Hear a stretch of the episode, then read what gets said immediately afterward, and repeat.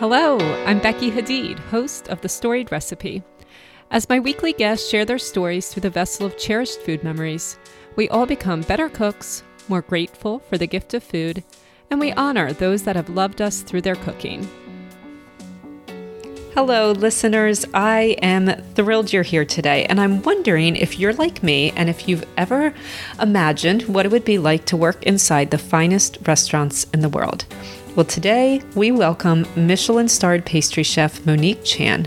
She graduated valedictorian of her Parisian pastry school worked in renowned bakeries, five star and palace hotels, and today in particular, she's giving us a first hand look inside two of the most famous restaurants in the world.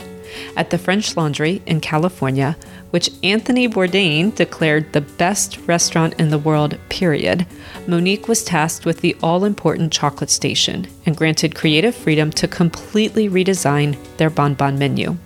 From there, Monique moved to Hong Kong, which was a homecoming of sorts for this daughter of two immigrants to the US from Hong Kong.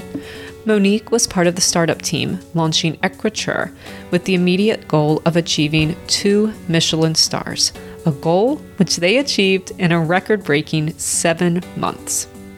And as fascinating as this look inside restaurants will be, I promise you will be most captivated by Monique's humility and vulnerability.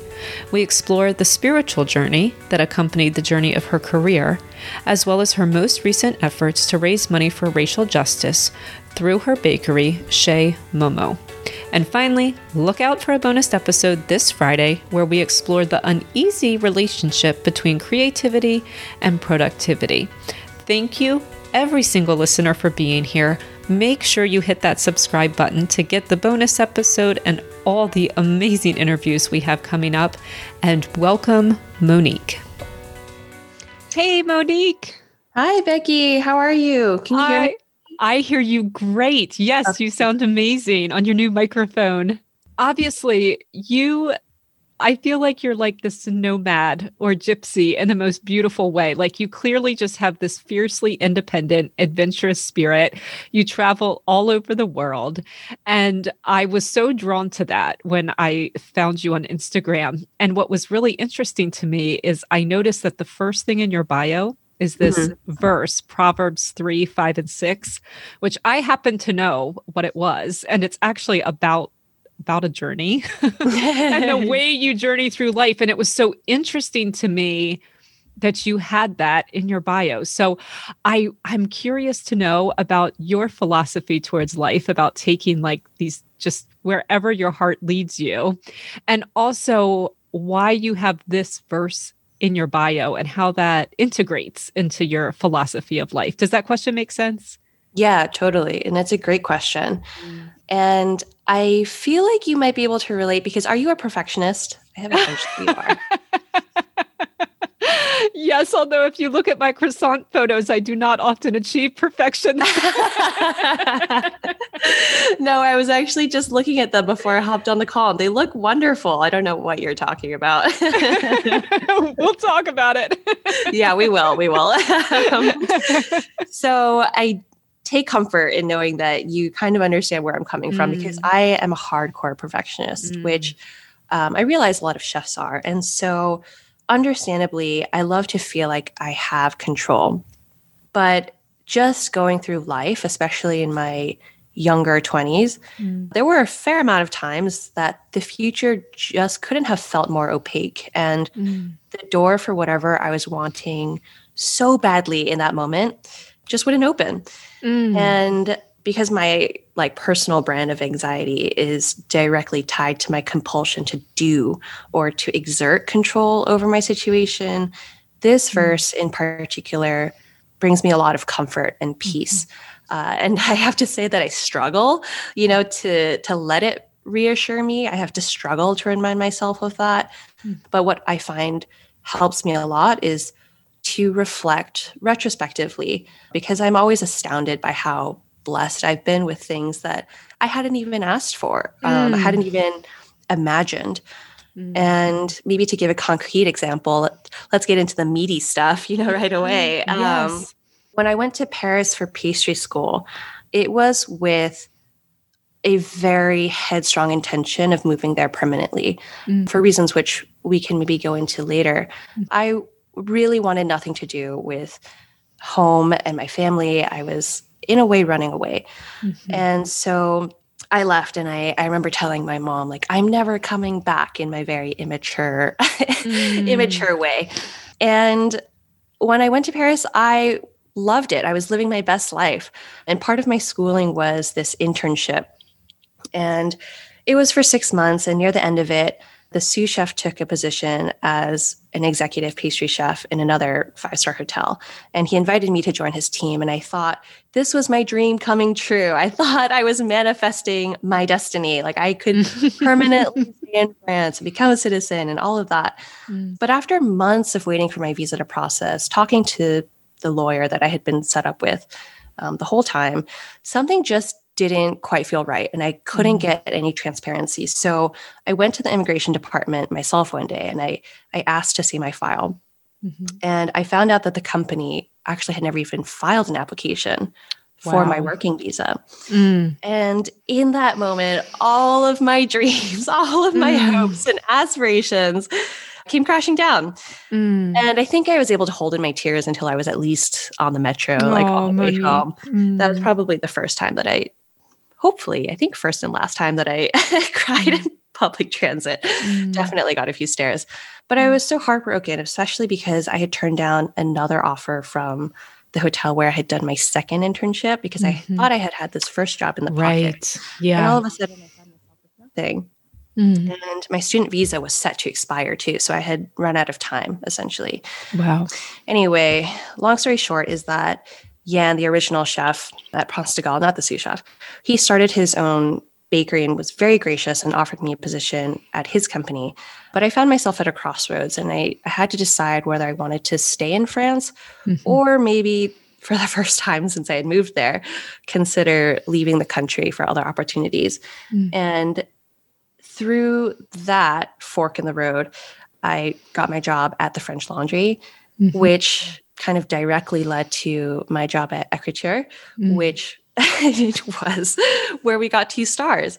Um, mm. Um, and I didn't even realize how wondrous that journey was um, mm. until I looked back on it because, believe it or not, that same year that we got two stars, the chef of the hotel where I had never gotten my work visa yeah. got two stars as well.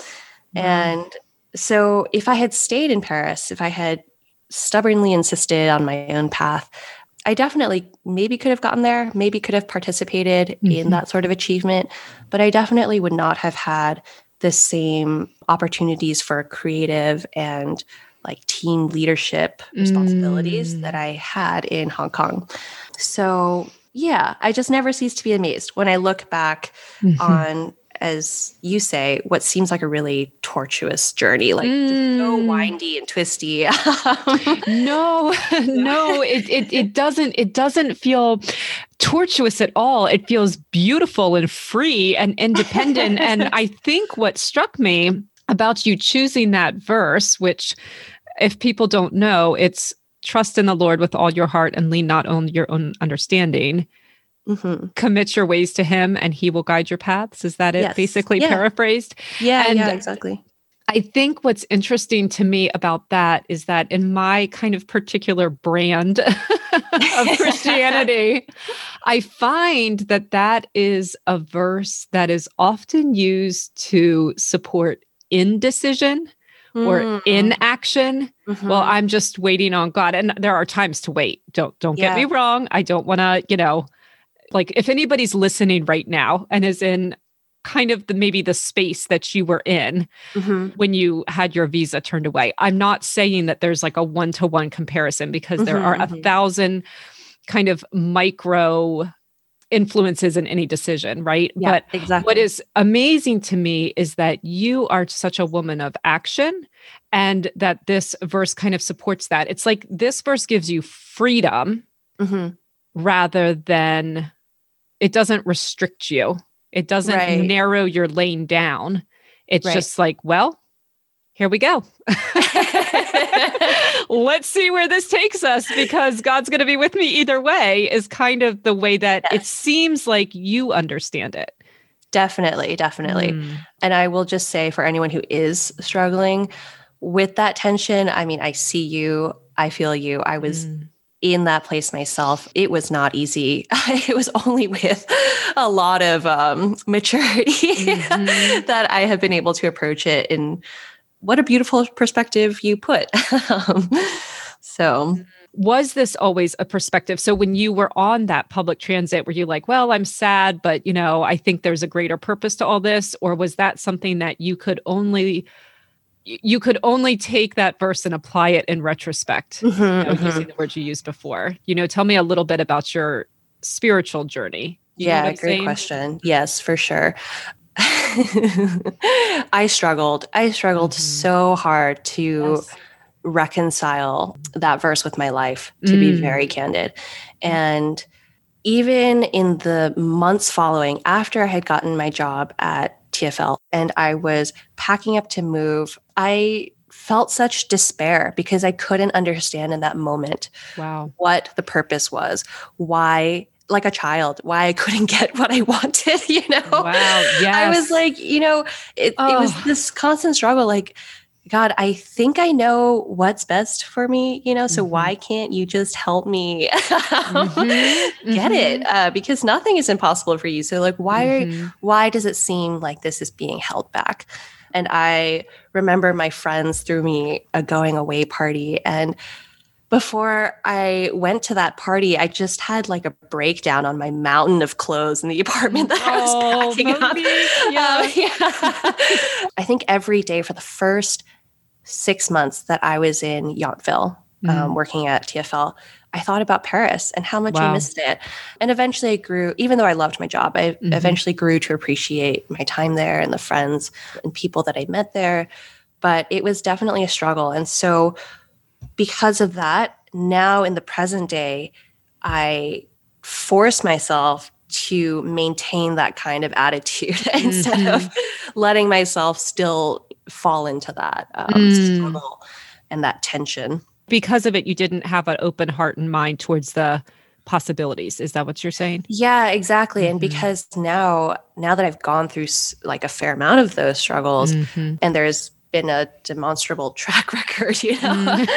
of my understanding not being the best way forward mm. definitively, I can let myself relax a little bit and lean into that that mm. peace even during uncertainty. Mm. I appreciate that so much. You have really just spoken directly to my heart, and I'm, I, I mean, directly.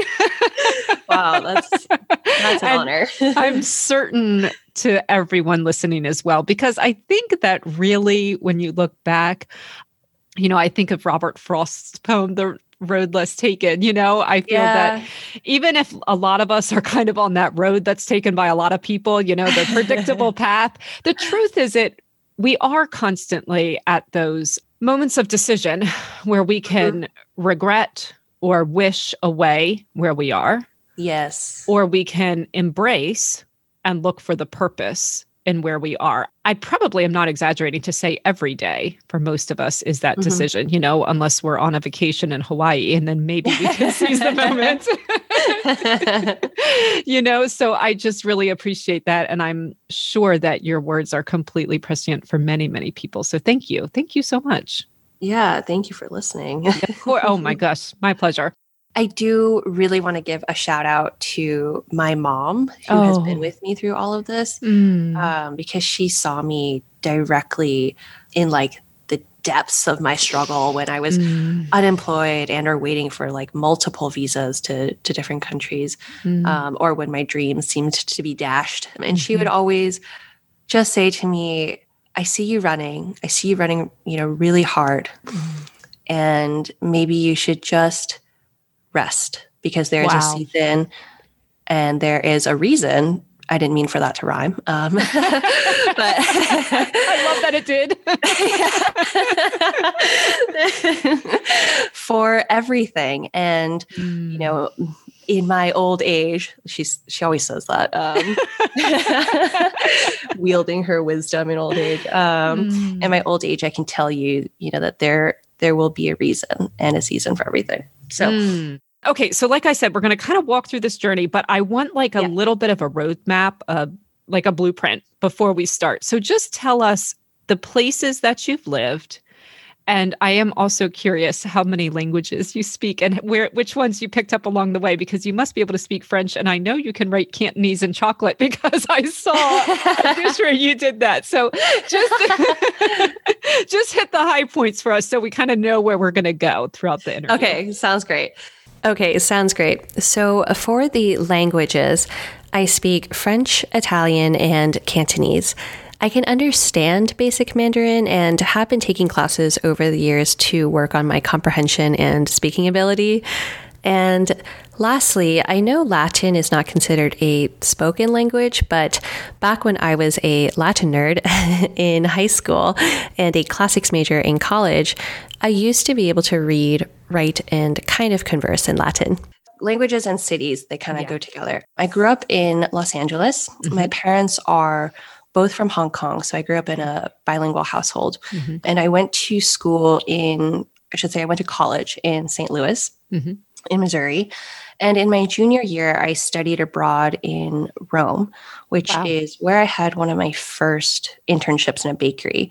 Oh. Um, and oh. in that internship is where I discovered that I wanted to really pursue pastry professionally. I see. Um, so, right after I finished um, university, I went to pastry school in Paris, mm-hmm. where I stayed to work for a little bit before coming back to California, but this time up north in Napa Valley to mm-hmm. work at the French Laundry. Mm-hmm. And then I moved to Hong Kong after that, but I worked in Los Angeles for a little bit at the Dominique Ansel location. Oh. oh, and then while I was in Hong Kong, I actually wanted to rope in a working holiday in Australia while I was out in Asia Pacific anyway, uh, because by this time I was getting pretty tired of mm-hmm. moving so often, mm-hmm. especially like you know transatlantically trans-pacifically yeah um, but the timing kind of as we spoken about didn't work out quite as I had planned. So I ended up coming home and starting Chez Momo before going back out for my working holiday. Okay. Okay. So Chez Momo is kind of your private personal brand. Yeah. Brand. I was going to say it's not, yeah. you don't have a brick and mortar store. Exactly. Exactly. Okay. Got it. Okay. And then you went to Australia. Is that the next stop? Yes. okay and the final one for now. wow, amazing. And now you are back in Los Angeles. Exactly. I see. Okay. There we go. yes, it's all over the place. It's a it's a crazy roadmap. I love it. It's so exciting to hear. I just want to say mm-hmm. kind of the pairing of this really illustrious career that you've had, but also this real humility and graciousness and such like a youthful exuberance over what you do, over your work, which is all beautiful and just really made me want to get to know you so well. So the first thing I knew about you is that you worked at the French Laundry. Yes. Which is, I believe, a three star, a Michelin three star restaurant. Yeah. Okay. Exactly. So I'm thinking, of course, on the outside, dream job. this is what people wait and pray for. And for you, incredible honor of working at the French Laundry mm-hmm. was not actually even what you had sought for, which is it's just an amazing thing to note that what somebody sees on the outside mm-hmm. in no way reflects the experience of the person living it. But the fact that you had all of these possibilities open to you obviously speaks very highly about mm. your giftedness and your qualifications because nobody just walks to a three star Michelin restaurant and says, like, hey, can I wash dishes for you? you know, you went in as a pastry chef. So tell me about your qualifications at that point yes. in your life to get that job at that point in time. Yeah.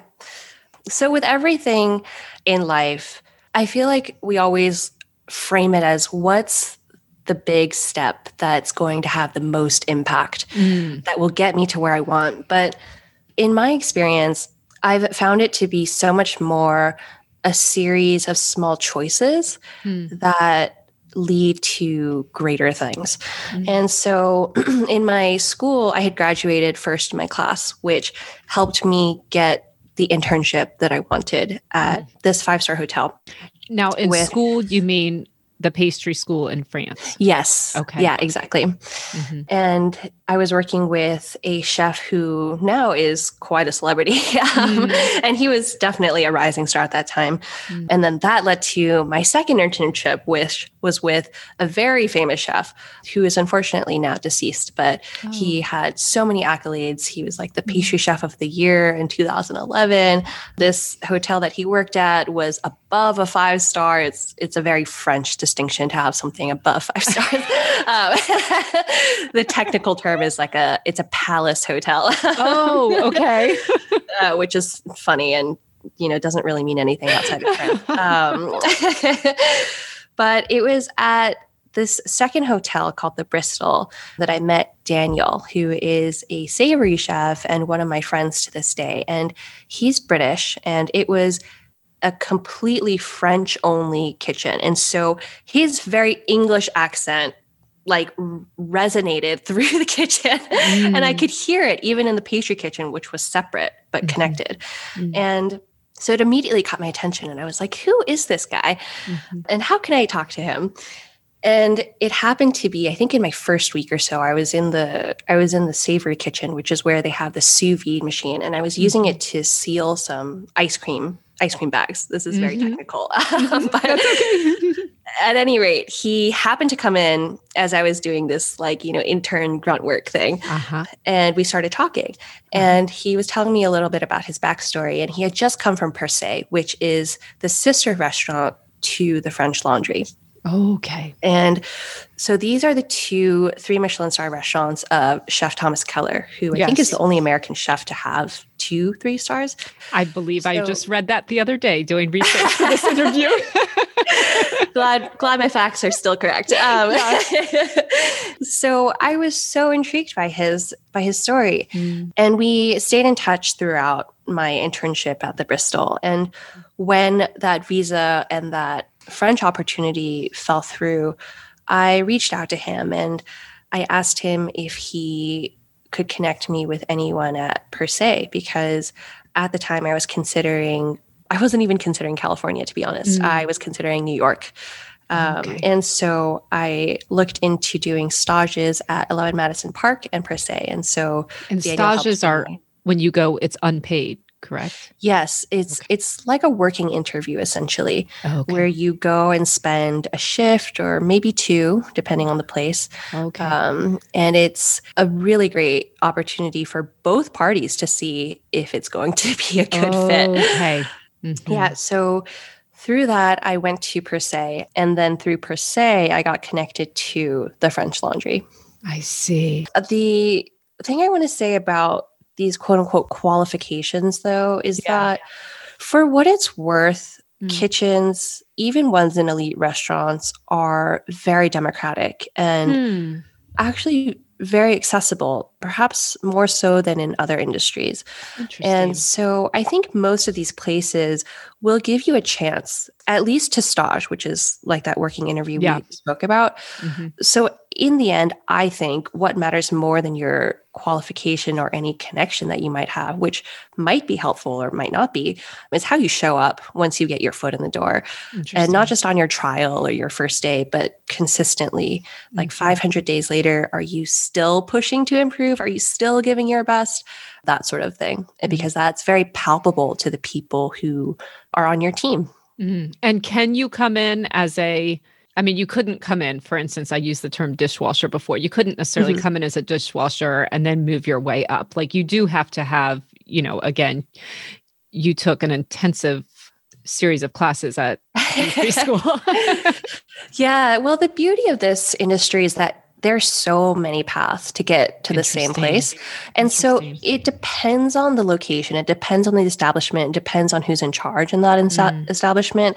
But there are definitely ways that you can come in as a dishwasher or a porter or um, a busboy and mm. kind of work your way to the position that you that you want. And something that Thomas Keller said to us once in an all staff meeting, uh, mm. which is held annually, is that you will never be given the promotion until you have proven that you are ready for it, mm. aka that you are actually already doing that job. mm.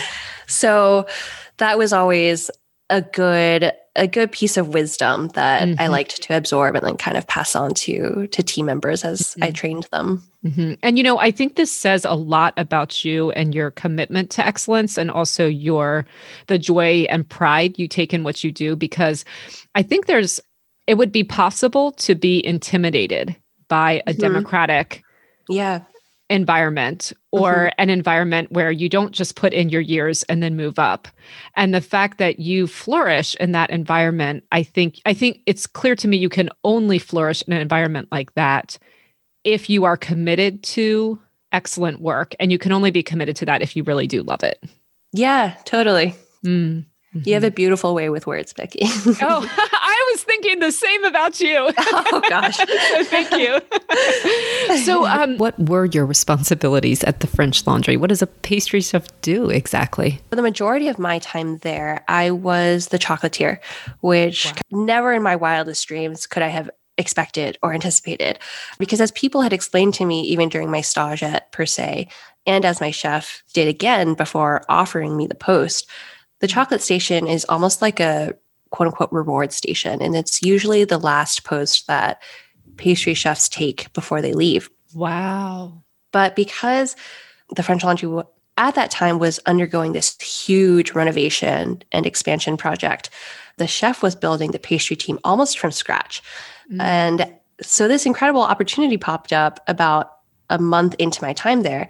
And he brought it up very casually. It was at the end of my workday, I was shaking out, which is our way of saying that um, we were saying goodbye to the service team, which was staying to actually send out dinner service, oh. um, which he oh. was in charge of. Oh. And he said something along the lines of like, normally I wouldn't do this, but essentially I don't have a choice. I'm going to propose the chocolate station to you. and you have to know that it's my favorite station besides the service station, but it's also the most difficult. Um, wow. So think about whether you want to take on that challenge or not. You don't have to give me an answer right away. And I'm pretty sure I kind of rudely interrupted him and I was like, no, chef, I don't need to think about it. Just sign me up now before you change your mind. and um, so that was how I started kind of the rest of my tenure there. And wow. While I was on that station, we undertook a pretty ambitious project, was which was to kind of like overhaul all of the bonbons. And the pro like the chocolate program essentially is this it's almost like a separate course or it's a it's mm. part of the dessert service mm-hmm. that comes at the end of the meal. So there are three courses for dessert, and then at the end of those wow. three courses, you're given mignardises, which are kind of like petit four, just like small yeah. small snacks to have your coffee and tea with, mm. or your wine. um. And so the bonbons have there are eight bonbons, and they each have different flavors and designs. And he wanted to completely redo it essentially. Wow. And so he gave me a lot of creative liberty, which I really appreciated wow. um, and loved. And we worked really closely together to redesign it. Wow. So that was the majority of my time there. And then That's incredible. Honestly, when I look back on it, I I am so grateful for having had that experience. That's um, amazing. Um, so as a chef, were you two things you just said are kind of coming together in my mind right now. Mm-hmm. So I was shocked when you said that you would say goodbye to the service team before dinner yeah. started. So you weren't sitting there and making the bonbons that went out to each person. You were in more of a developmental role. Yeah, exactly. Oh, so our wow. the way our kitchen team was structured, mm. and this is something kind of particular to restaurants. It's not mm. necessarily the case in bakeries, but it mm. it might mm. be depending on on the service or the mm-hmm. establishment. The pastry team is usually split up into a production team and a service team. So the production team makes kind of like the bulk of the items. And then the mm-hmm. service team is the team that's actually finishing it, that's putting it on the plate, I that's see. sending it out to you as the diner in the restaurant. I see. Can I ask if there were small choices that added up to you graduating first in your class? oh, Becky, you best believe that every day I was busting my butt. I, I can imagine. I mean, I had some serious competition. So the program mm. was international and I had classmates from Taiwan and Hong Kong who were very adept, like had mm. a very high natural aptitude for mm. pastry. Mm-hmm. And so actually my biggest competitor worked right next to me. She we were numbered um, in class, so I was 15 and she was 16, wow. which was helpful in a way because it literally kept me on my toes. Mm, mm-hmm, so mm-hmm. it was mm-hmm. a it was definitely a friendly competition. We were always like neck and neck. Yeah, um, and she's wow. now very successful in her own right. She's working in Taiwan and married a French chef that she met at her own internship in Paris. Wow, living her own dream life. Oh, I haven't seen a lot of movies or anything about pastry school, but I've seen a lot of movies that stereotype what it's like in these high end kitchens.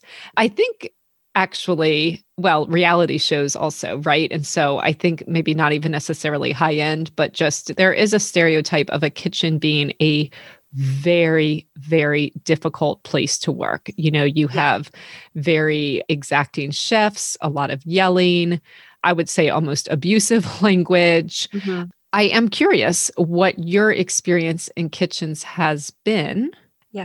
And both from an employer standpoint and also working at a place like the French Laundry, the clientele, of course, is used to, you know, above five star service.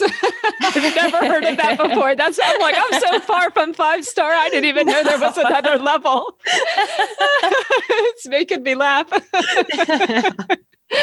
so yeah what is what was your experience like in the kitchen and also in terms of pleasing clients? Oh yes. Okay. So everything that you describe about these stereotypes of the kitchen unfortunately are rooted in truth. They um, are okay. I didn't know. Yes. And so my mother and i were watching bridgerton the other day and because she mm-hmm. loved it so much i introduced her to grey's anatomy which i grew up watching and have personally revisited several times over because it's just such outstanding television. Mm-hmm. and i was telling her that actually if anyone from Shondaland ever listens to this, I think it would be great content for yeah. a television show or a movie um, mm. to make it mm. about the kitchen because all of the ingredients, pun potentially intended, yeah. for like a a great drama are there. Yeah. you were living this, great drama. yeah. I mean, the stories that we could tell are just um, laughable. and they're hilarious, even just to like revisit um, mm. with with friends and old coworkers when we get together. So, yeah, all of the ingredients for like a, a wonderful drama are there. That's so interesting. Mm-hmm. Exactly. What were your hours? The hours themselves were quite long. Uh, when I mm. first joined the French Laundry, we were doing like a guaranteed 13 to 14 hour workday. And in busy periods, let's say around the holidays, this could go up easily. And how many and days a week was that? This was five days uh, okay. uh, because California has pretty pretty strict oh, labor laws. Okay. Mm-hmm. Um, yeah. Mm-hmm. but then, you know, that that wasn't always the case uh, because when I went to Hong Kong, where labor laws are less enforced, the kind of standard there was maybe like a 16 hour base working day. Wow.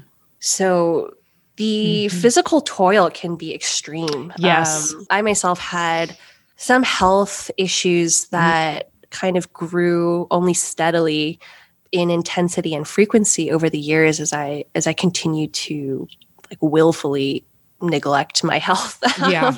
because I was yeah. so consumed with my passion and my job and my dedication. And yeah. it eventually reached a breaking point where it, it was just like, you need to take care of this. Uh, so I kind of bowed out gracefully while I could. Mhm. Yeah. Um, but I was really encouraged when I spoke to coworkers in other countries who experienced similar things. And I had two friends just this past year who were hospitalized for wow. septicemia and medical Wow. burnout, respectively, because of the work related conditions of our jobs, Wow. um, which, you know, really kind of fills me with rage. We, Yeah. we love to do what we do, but it should not come at the cost of our health or our relationships or our resources. So, yeah. Yeah. It should be something that you can do for a lifetime. yeah, exactly. Mhm. Exactly. So going back to not just the hours, but you know, the drama and the stereotypes about the kitchen. Did it take you time to develop a thick skin? Or is that something you had naturally, or maybe just from experiences you had younger? Yeah, very insightful. So I grew up in a pretty turbulent household. The relationship between my parents was not very stable. Mhm. And I was the youngest of four. So I was around 10 when this when this all started to fall apart. Um, Okay. and unfortunately, it happened in such a developmental period of my life. But the good thing that came out of it was that I got very skilled at functioning well under stress. Mm, I could have my home life fall apart and wake up the next morning ready for school as if nothing had happened because. I was just becoming this unwitting expert in compartmentalizing emotion. Mhm. Um, and unfortunately, you know, of course, the the flip side of the coin of that is that I was also repressing things at Mhm, the same mhm, time, which came out eventually in my Mhm. adulthood, and I've been able to work on. Hence, uh, screaming since- at your mom, "I'm never coming back here. I'm going yeah, to live in Paris." now? yeah. yeah, definitely. Mhm. There was unfortunately a lot of trauma and a lot of hurt there. And so I'm sorry. that prepared me Mhm. in a very uncanny way for these very adrenaline driven, high stress, high pressure kitchen environments. Yeah. So tell me about the decision to leave the French Laundry. And then I thought you went to Dominique Ansel from there, but in fact, you went to Hong Kong next. So tell me about that transition. So I went from the French Laundry to Dominique Ansel in LA for a few months. And then when my visa was processed and the restaurant was ready to open because they had experienced a few delays um, in construction, then I went to Hong Kong. And then what drew you to this new restaurant in Hong Kong? First of all, what was the name of it and what drew you there? So the name of the restaurant is Écriture, and my French accent is quite bad, so I haven't been practicing. Any French speakers out there, please, please don't give me a hard time, or do, and then I can improve. But Écriture means handwriting. Mm. There were some really serendipitous events Yeah. uh, that really helped facilitate the journey there.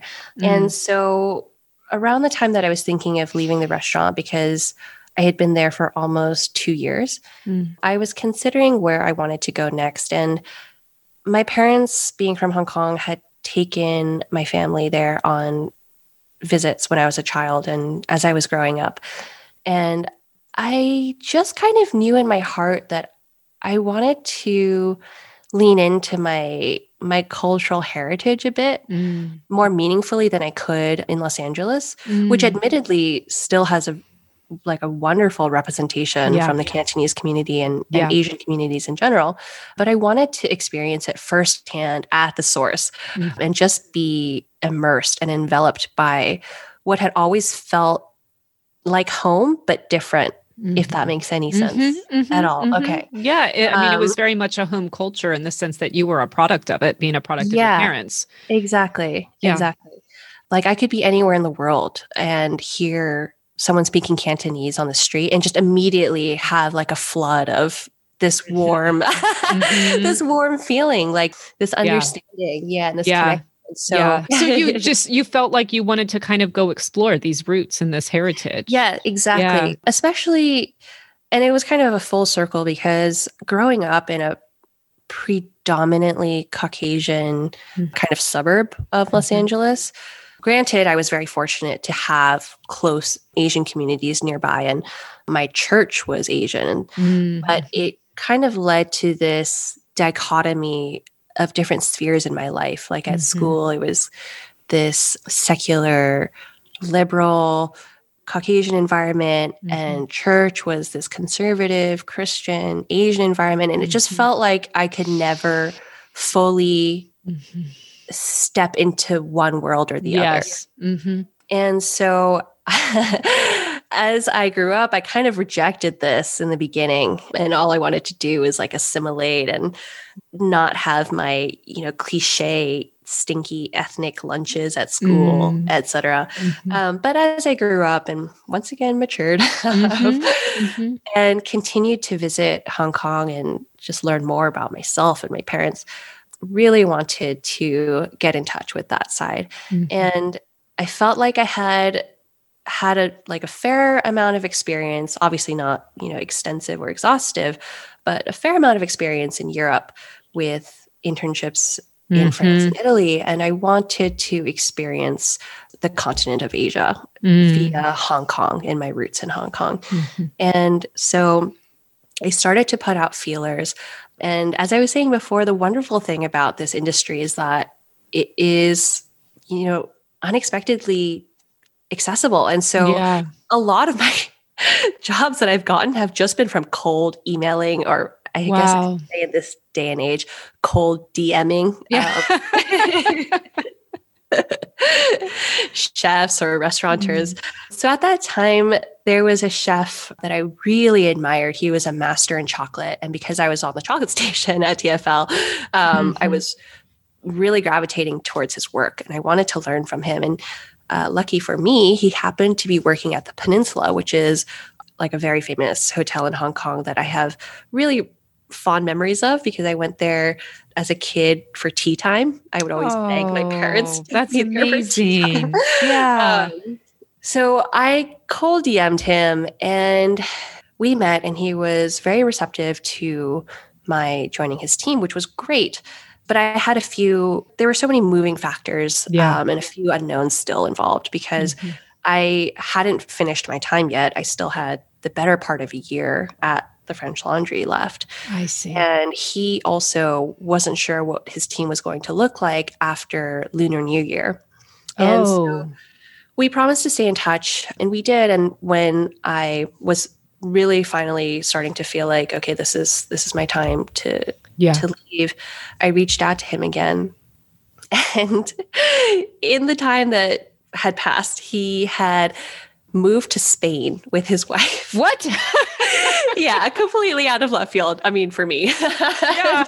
so, so I felt a little defeated because I was like, okay, back to square one. Yeah. Um, I need to start all over on this job search if I want to be in yeah. Hong Kong.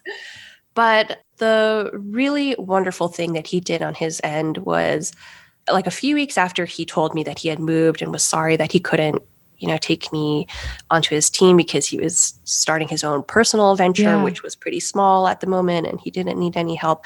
A few weeks after he sent me that email, completely unsolicited, he reached out to me and asked me if I would be interested in working with his friend who was the chef of because okay. Maxime, that chef, was looking for pastry chefs. I see. And I said, okay, I'll think about it mm-hmm. because it wasn't, you know, the original opportunity, but yeah, we'll we'll definitely consider it. And something truly amazing happened after that, which is that Maxime's mentor, who is a super famous French chef, his name is Yannick Aleno, very acclaimed. And Yannick Aleno came to do a collaboration mm-hmm. with the French Laundry around oh, the time that okay. I was getting ready to leave. Completely unbeknownst to me that they even had a relationship because I had never met Maxime and I was familiar with Yannick Aleno, but I had never met him in person until he visited. And because he was a savory chef and from a different generation, like we had never really had any mutual peers. Mm. And when I had my first call with Maxime, he told me that Yannick Aleno had been so impressed with the French Laundry's organization and efficiency, which were wow. the very things that had impressed me too, right? And had wow. drawn me to work there that he knew that he could trust my background and my work experience Wow. at the French Laundry. Wow. Um, so that really puts into perspective how these serendipitous events kind of build on each other and Mm. directed my path in a way that I could not have foreseen Wow. or directed myself. Wow. Wow. So tell me a little bit, compare and contrast Écriture a little bit to the French laundry. Yes. I hope this is not an oversimplification, but it was almost like transitioning from a corporate job to a startup Ah. mm. was super exciting and a lot of fun. Obviously came with its own unique set of challenges, but it was so immersive like in all ways because at TFL we were quite our roles had been fairly disparate and Mm. specialized. specialized. Yes. Mhm. Yes. And the efficiency of the restaurant ran on that kind of like dichotomization of roles. Yes. And so you you became an expert, you know, in like whatever you were doing. And then at Écriture, there was this very exciting opportunity to kind of overlook everything and Yeah. have a, a hand in everything. And part of that was a function of my actual job title because this was my first managerial role. So ah. By nature of that, you know, I, I was able to extend the responsibilities in more domains, whereas Yeah. in whereas at TFL I was just a chef de partie, but also because the nature of the restaurant in that it was small, it was new. So we were Mhm. opening, we were learning everything at the same time together. An unbelievable Um, experience. yeah, it was great to to brainstorm with people from all different parts of the world. We had workers from like Italy and France and the Netherlands. We had local Hong Kongese workers. So it was really exciting. And it was Wow. just this wonderful mishmash of Mm, cultures Mm, yeah. um, and ideas and innovation and approaches. So I Mhm. would say that was probably the the biggest difference. Yeah, interesting. Yeah, it just sounds like a really exciting kind of verdant, like Yes, yes. like like fertile. Um, exactly. That's amazing. Mm-hmm. And this, you said the hours were probably even more difficult there. Yes, definitely. And so, uh, you know, part and parcel of something opening and being new is that it just demands all your attention, like Yeah. a baby. Um, yeah, yeah, yeah. And I have to say that those chefs that I worked with on that team, Uh-huh. and I've worked with really hardworking people. You know, this Yeah. this industry is difficult, Yeah. but those chefs on that team were some of the most hardworking, Wow. some of the most dedicated I have ever seen in my life. They rarely complained while putting in like sometimes I, I won't say the actual number, but just A punishing really- schedule. yeah, really, really long hours, Yeah. probably averaging four hours of sleep, maybe um, spending an hour on commute uh, just one way. Wow. So, yeah, I mean that pure dedication is is very inspiring at, at a Mhm. level, Mhm. you know, because you're just surrounded by people who are all pushing towards the same goal, and you're all in it together. hmm hmm It's a combined labor, but it's a combined level of sacrifice. Yes, exactly. Yeah. Yeah. You guys really are like trench buddies. yeah, That's- that's, that's- exactly what we called it. Yeah. Yeah. It's a real bonding experience. Yeah. Yeah. To, to suffer together Yep, for, yep. you know, a greater good. Yep. hmm hmm And there was a payoff. yes. Tell me about that. So this Michelin Michelin accolade, the way it works is anonymous Michelin inspectors uh, Mhm. visit the restaurant several times, and if the restaurant consistently receives the same rating, Mm. it will be awarded with an official plaque or like that official Okay. title. So it's not like there's just this one day and it comes down to this one meal. You have to perform at this level consistently. Yes, exactly. Oh, I didn't realize that. Yeah, Mm. exactly. And so the hard part is, I mean, maybe it's not hard, but the, the tricky part for chefs is that because it's anonymous, the whole point is that you need to be on your A game literally all the time. All the time. And so after about six months, seven months of being open, we must have had several visits by that point. And sometimes we had a hunch when they mm-hmm. were there, and mm-hmm. sometimes we didn't. what, what were your clues? So they tend, so anecdotally, from what I hear, yeah. Um, they tend to make reservations with names that are incongruous with their person, with their, like how they show up. So that's so interesting. Like a middle aged French man who's dining alone might have registered under an email that's like kitty or something you know like something that's just it just doesn't compute that's so interesting yeah i mean that's like a fairly obvious example uh-huh, uh-huh. fairly obvious giveaway but oftentimes they dine alone mm-hmm. or at most in a pair so mm-hmm. I remember every time we had a single diner, uh, we would be a little on edge. yeah, I, I, can imagine. I can imagine. Yes. Yeah. yes. So after about six months, we had the Michelin ceremony, which is annual for the Hong Kong and Macau region, because they happen in all parts of the world. And so each right. region has its own ceremony at a different time of the year where they release the awards. And my chef was so nervous. This was his life goal. Like he, he wanted Écriture to come straight out of the gate with two stars. And that was actually mm-hmm. something that he had spoken about to me when he was pitching the restaurant to me. Wow. And so for him to have it come to fruition and for me to witness that mm-hmm. let alone having participated in it, mm-hmm. was incredibly rewarding. And so mm-hmm. I remember the day that it happened, we have a shared WhatsApp chat.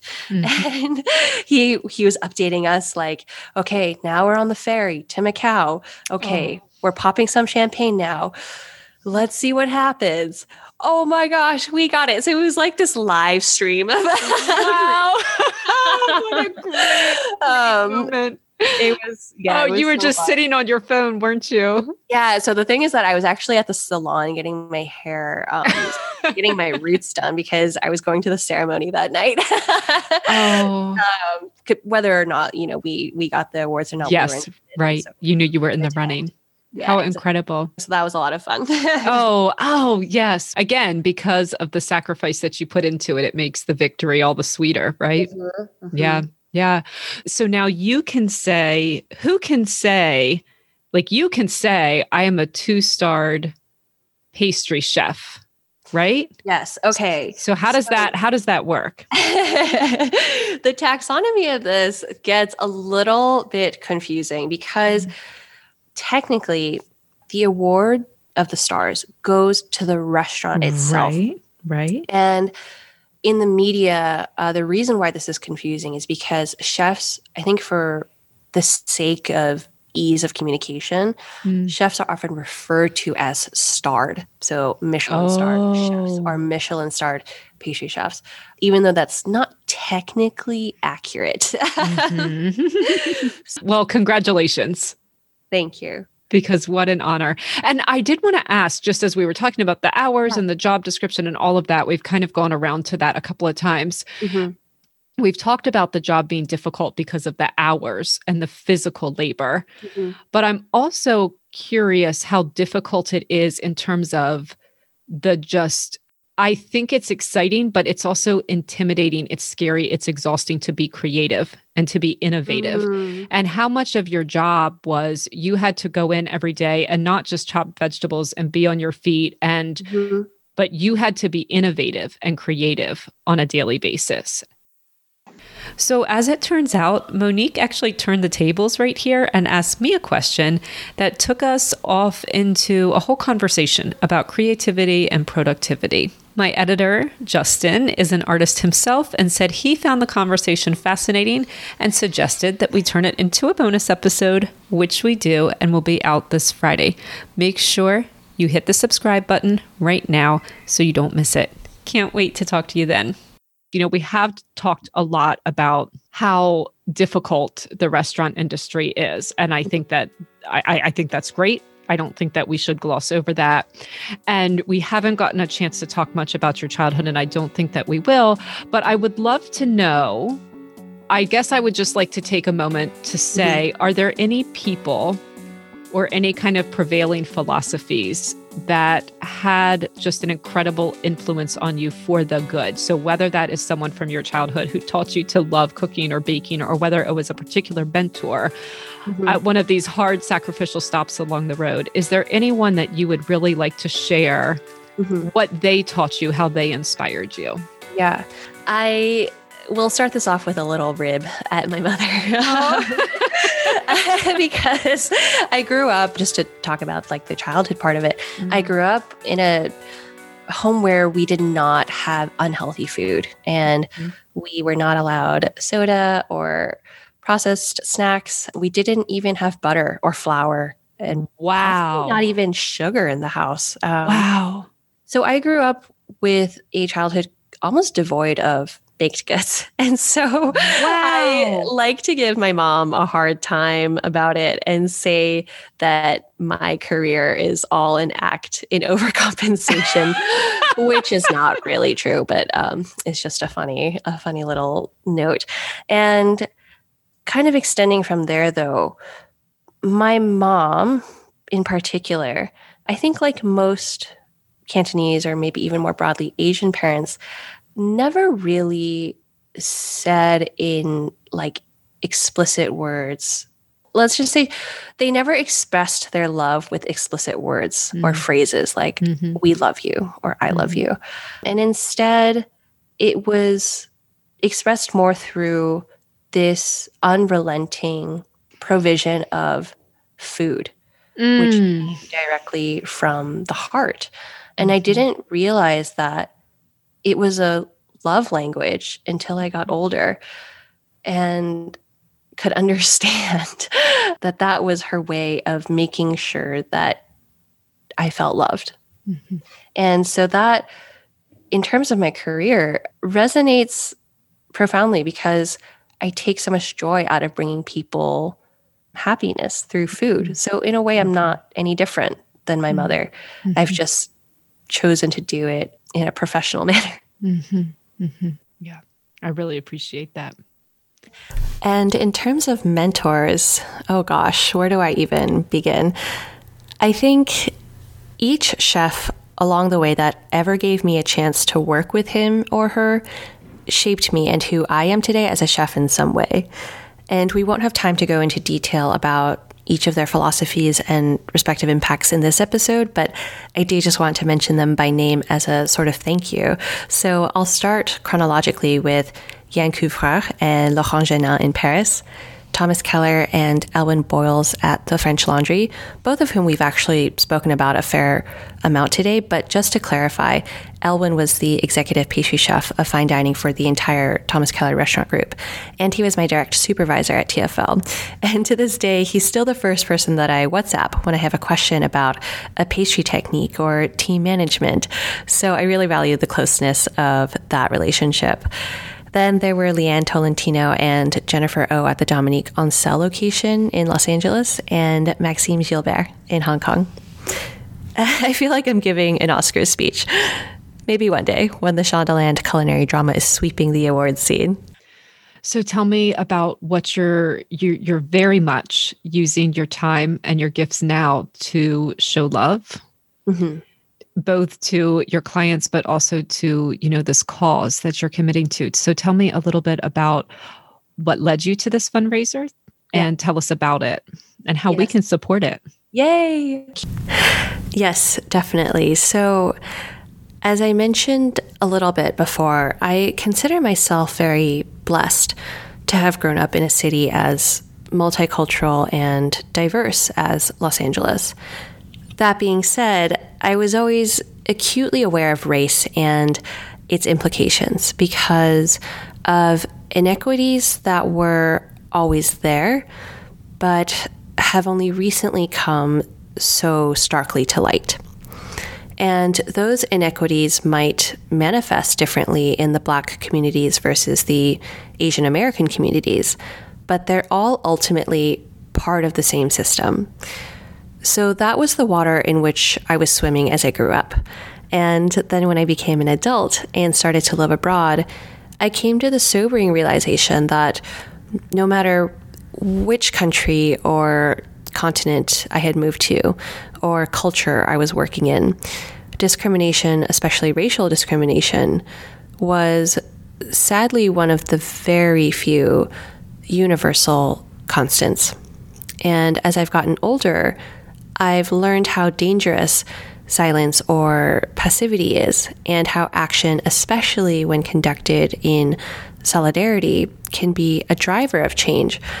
So I really wanted to make sure that I was seizing the opportunity to put my skills and experience at the service of contributing to this effort to dismantle the system. So it actually came to my attention when I was in Australia last year. Mm-hmm. And around the time of the Black Lives Matter movement in the summer, there was an Instagram account that started called Bakers Against Racism. Yeah. And they were holding this massive bake sale by way of uniting individual bakers across the country and the world, even who were hosting bake sales and donating the proceeds from those sales to Black Lives Matter organizations. And I was knee deep in my work at Rollers at the time because our business was booming from the pandemic. Mm. And I was far away from home and had no means to hold an individual bake sale, but I mm. really wanted to participate. And so I just kept that on the back burner of my mind. And when I came back home, I started doing wedding cakes for friends and colleagues who were getting married.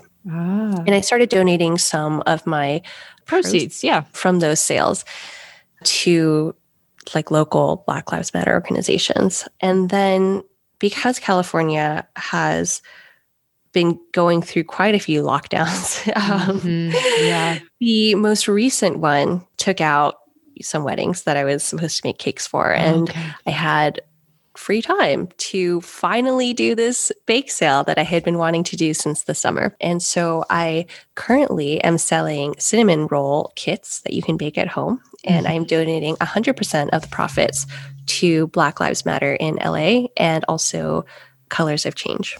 Um, wonderful. Mm, thank you. Okay last but not least, can yeah. we talk about my croissant yes, failure? Oh my god, I'm dying to. I'm looking at the photos now. Please. Well, they're a little um, like I said, I'd give them like a six and a half out of ten. I mean, listen, they all went in a couple hours. That wasn't a problem in my family. but they didn't quite achieve the height that they are meant to achieve. Like they look amazing in the flat lays. And I think the fact that they have so much definition is kind of a sign of their failure. That's probably not the right word, but no. really good croissants, like they billow up so much that you can't really quite tell the spirals quite as distinctly as oh, mine. Oh, I see what you mean. You know what I mean? And you can see inside. I mean, they got some layers, but they're not they look a little squashed. You know, they don't look pillowy quite exactly. I think where I started to go wrong is I think it was on the second turn mm-hmm. that it, it, happened like in just a matter of moments. I was just mm-hmm. rolling, and then all of a sudden, some of it stuck to the rolling pin, and then I kind mm. of like rolled again, and then more did, and I was like, "Up, oh, let me just call it quits," and I folded it up. I think that's the thing is because these layers are so thin when you do that, you're kind of like, that's it. You've kind of ripped away a couple mm-hmm. layers already. Mm-hmm. That happened on the third turn, maybe on like another side. And then to roll out the final time, I turned it on the good side, you know, because yeah. it kind of kept. So I turned yeah. it on the good side. But then when I cut them into the triangles, like you, like you showed in the videos, mm-hmm. it was again stuck on the bottom. Mm-hmm. So I put them, okay, don't get, I put them in the freezer for five minutes. Oh, that's fine. It is. Okay. Because I was thinking, okay, if it firms up enough, then yeah. I'll be able to get it off. But I just, yes. I kind of had to use a scraper. So then it had like wrinkles and yeah. it just, you know, you just, you took those long, thin triangles and when you showed stretching it, those extra four centimeters, I mean, you just it, it was like this beautiful, smooth, stretchy dough. And mine had kind of just gotten to the point that it was like a little sticky, a little crusty, maybe Mhm, kind of on the mhm. top. And I'm just not sure. As soon as it started to rip, that's when it started to go wrong. yeah. Is there anything I could have done at that point? What would you have done differently? Okay, gotcha. Lamination, first of all, is very technical, very difficult. It's one of the more possibly most advanced besides chocolate processes in pastry. And so doing it at home is on another level because as I always say, humans are great and all, but we're not machines. And so mm-hmm. we don't have that mechanical dough sheeter that you normally would have in a bakery setting to produce this lamination. That makes me feel so much better. Oh my gosh. so you're not sitting there rolling. Oh my gosh, no. In a, in a Okay. normal bakery, we would have a machine that just passes it through, you know, a few times, gets it down to like the thickness that you want, and it's easy peasy. But Okay. at home, you have to rely on your arms and your rolling pin and your refrigerator and your freezer and, you know, all this extra flour. And so, first of all, really commend your my efforts. yes, yes. It was really fun. It was really fun to try. And I don't feel, like I said, I mean, I look at them and I do. I think realistically, you'd call them about a six and a half, maybe out of 10. But I don't feel like these look- ashamed of that effort or anything. these look better than what I've seen sold in bakeries. To be completely honest, no, I'm serious. Oh, I, I don't say things to be nice. Like you can ask anyone that I've ever worked with. I don't say things just to be nice. Um, so truly, I mean that. And then in terms of your difficulties that you encountered, great instinct that you had to throw it in the freezer. And I think in the future, if you or anyone comes across this um, tendency of the dough to rip, Yeah. it's because of the gluten formation in the dough, which has Oh. developed from our lamination process, which is why in the recipe, we want to mix that dough as little as possible Mhm. because we don't want any gluten formation to make our life more difficult later.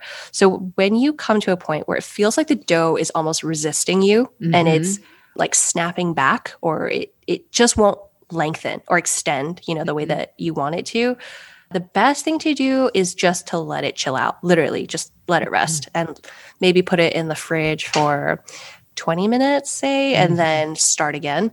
And if it's mm-hmm. still resistant or you still find it like wanting to tear, let it rest for another 15. Okay. So, So- as soon as that first roll happened, I should have been like, bam, done. Put it back in. Yeah, just let it just let it hang out. Yeah. And yeah, it is a very long process because of this, especially at home, but worth it. Worth it. Yes. Yes. Okay. Okay. No, that sounds that's that's what I should have done. That's what I should have done. but And no, I mean, great instinct. let me just ask you one other question about something you just said because Yeah. I never used one like I never even took out the flour canister as an option to add okay. because I was concerned if I did that, it would just make them too tough and weighed down. And I noticed in your videos, you never used any extra flour. So Mm. was that a mistake? Should I have been kind of like greasing the skids with that a little bit? No, honestly, Becky, the more you speak, the more I am learning how you have great instincts. Yeah, very instinctual person. And you are completely correct. There Okay. should not be too much flour because, especially for things like croissants, they show the difference in the end product. So, Mhm. if you have too much flour, it will definitely become kind of crusty and dense and not exactly what you want. But there is a careful balance between dusting your surface just enough and potentially your rolling pin, depending on your working Mhm. conditions. And I am the biggest proponent of using the least amount of flour possible, Mhm. which I think you've seen in the videos, but just use enough where you don't have any yeah. sticking. I mean, the thing that's amazing about croissants is like there's no going back. I mean, once that Yeah, happens, exactly. it happens, you know? And so I think as as soon as I saw it taking that like left hand turn, I probably should have been like, okay, like it's all a balance, right? Like, okay, well, you got to throw Yeah. a little. Like, I shouldn't have been so Yes, yes. rigid about no more, no more flour. So I should, I didn't have to do toss down handfuls, but like you said, even a light dusting. So yes. awesome, awesome, awesome. Well, this has been fun. And just tell me real quick, are you going to business school? Okay, so I am currently applying, and Okay. I will find out in the coming weeks, I guess. Or in the next And is this to open your own bakery or are you doing something totally different? Yeah, no, no, it is. It. Oh, I'm. I just can't wait to see where you go. You. I'm so proud of you and excited for you and oh, just Oh, so mutual. so thankful that you came on. I I really I I never meant to take so much time of yours and I No, no, no. This hope it's me. okay and yet I still wish I could talk to you for another 2 hours. So yeah, it feels that way. so yeah, I will be sending along more pictures. I had the best time in the world photographing these and I will let's see. This will be like mid to late March that this will come out. Okay. Um so yeah, so just tell everyone real quickly where they can find you and how they can support Chez Momo. Okay, perfect. And just as a, a closing word, Yes. thank you so much for having me on this podcast. This is actually my first podcast. I'm so honored. Oh, Monique, it was absolutely completely my honor. Truly, truly, truly. Thank you. Thank you. And then in terms of where to find Chez Mo, as I like to call it, Yes. best places to reach me are on the website. So therealchezmomo.com. Mhm. And I'm the most active on Instagram. The handle is at the real Chez Momo and on YouTube, which is the same username. Yes, wonderful.